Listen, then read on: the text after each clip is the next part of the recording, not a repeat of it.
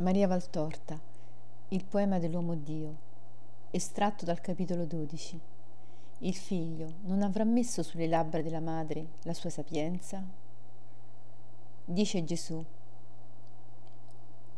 Sento già i commenti dei dottori del cavillo. Come può una bambina di non ancora tre anni parlare così? È un'esagerazione. E non riflettano che loro mi fanno mostruoso, alterando la mia infanzia ad atti di adulto. L'intelligenza non viene a tutti nello stesso modo e tempo. La Chiesa ha fissato la responsabilità delle azioni a sette anni, perché quella è l'età in cui anche un tardivo può distinguere, almeno rudimentalmente, il bene e il male. Ma vi sono bambini che molto prima sono capaci di discernere, intendere e volere con ragione già sufficientemente sviluppata la piccola Emelde Lambertini, Rosa da Viterbo, Nelly Organ, Nennolina, vi diano base dottori difficili per credere che mia madre potesse pensare e parlare così. Non ho preso che quattro nomi a caso, nelle migliaia di santi di bambini che popolano il mio paradiso, dopo aver ragionato da adulti sulla terra per più o meno anni. Cos'è la ragione? Un dono di Dio? Dio la può dunque dare nella misura che vuole, a chi vuole e quando vuole darla. La ragione è anzi una delle cose che più vi fanno somiglianti a Dio. E come erano vive quando la grazia era viva, ancora intatta e operante nello spirito dei due primi. Nel libro di Gesù Barzirac è detto Ogni sapienza viene dal Signore Dio ed è stata sempre con Lui anche avanti i secoli. Quale sapienza avrebbero perciò avuto gli uomini se fossero rimasti figli di Dio? Le vostre lacune nell'intelligenza sono il frutto naturale del vostro decadimento nella grazia e nell'onestà. Perdendo la grazia, vi siete allontanata per secoli la sapienza.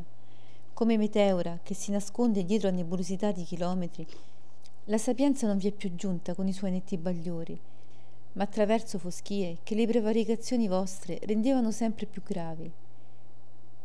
Poi è venuto il Cristo e vi ha reso la grazia, dono supremo dell'amore di Dio. Ma voi la sapete custodire questa gemma netta e pura? No. Quando non la frantumate con individuale volontà di peccato, la sporcate con le continue colpe minori, le debolezze, le simpatie al vizio, anche le simpatie che se non sono veri coniugi col vizio settiforme, sono indebolimento della luce della grazia e della sua attività. Avete poi a indebolire la magnifica luce dell'intelligenza che Dio aveva dato ai primi secoli e secoli di corruzioni che si ripercuotono deleterie sul fisico e sulla mente. Ma Maria non era solo la pura, la nuova Eva ricreata per gioia di Dio. Era la super Eva, era il capolavoro dell'Altissimo, era la piena di grazia, era la madre del Verbo nella mente di Dio. Fonte della sapienza, dice Gesù Barsirac, è il Verbo. Il figlio non avrà dunque messo sul labbro della madre la sua sapienza?